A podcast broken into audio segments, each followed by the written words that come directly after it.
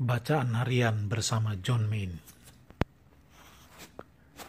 Sekarang coba pikirkan sejenak pengalaman meditasi Anda sendiri.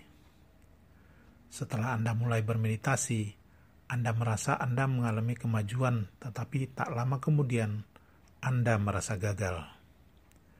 Bagi kebanyakan dari kita, semua pengalaman kita dengan meditasi adalah mulai lalu berhenti, melangkah tapi tidak tahu kita ada di mana, gembira, dan kecewa.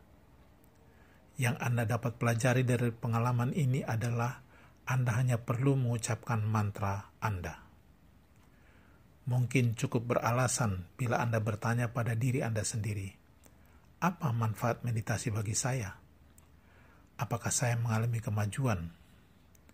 Tetapi itu semua tidak ada gunanya. Sesungguhnya malah lebih buruk dari sekedar tidak ada gunanya. Pertanyaan-pertanyaan itu sama sekali mubasir. Saya kira kita semua pernah mencoba. Kita semua ingin berdoa dan kita semua gagal.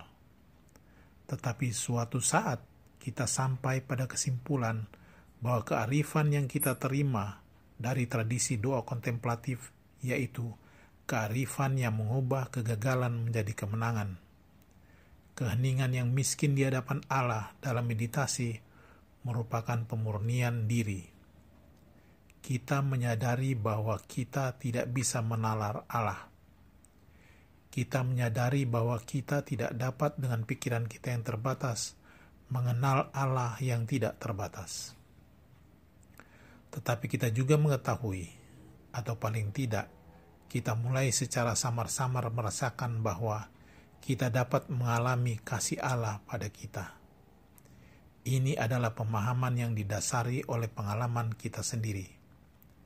Dengan pengalaman ini, kita diajarkan bahwa semua gambaran yang kita buat tentang Allah dibuat oleh ego dan harus segera disingkirkan, dan tidak satu pun yang dianggap serius. Setiap gambaran baru tentang Allah yang dibuat oleh ego, kita tertawakan saja lalu dibuang. The way of unknowing. Refleksi. Untuk apa saya bermeditasi? Saya tidak merasakan manfaat sama sekali. Saya mengalami banyak gangguan. Pikiran melantur, tubuh tidak bisa diam dalam 20 sampai 30 menit dan masih banyak hal lainnya apakah yang akan kita alami? Setiap meditator sedikit banyak akan mengalaminya.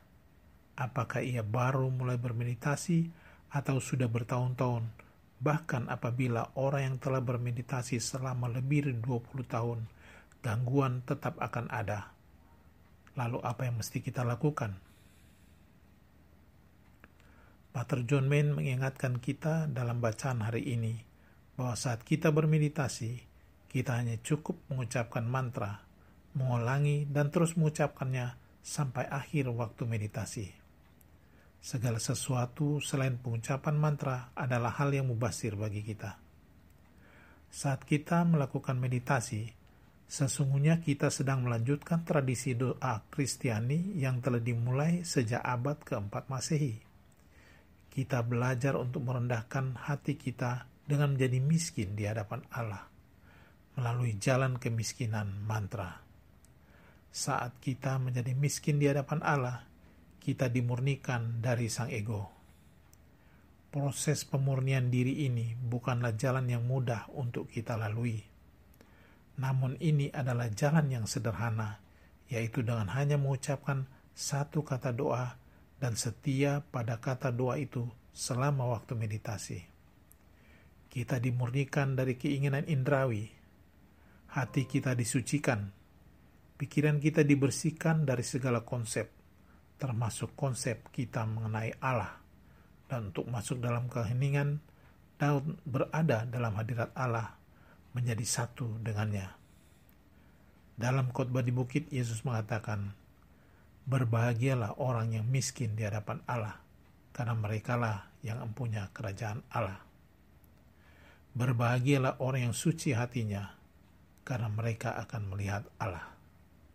Tuhan memberkati.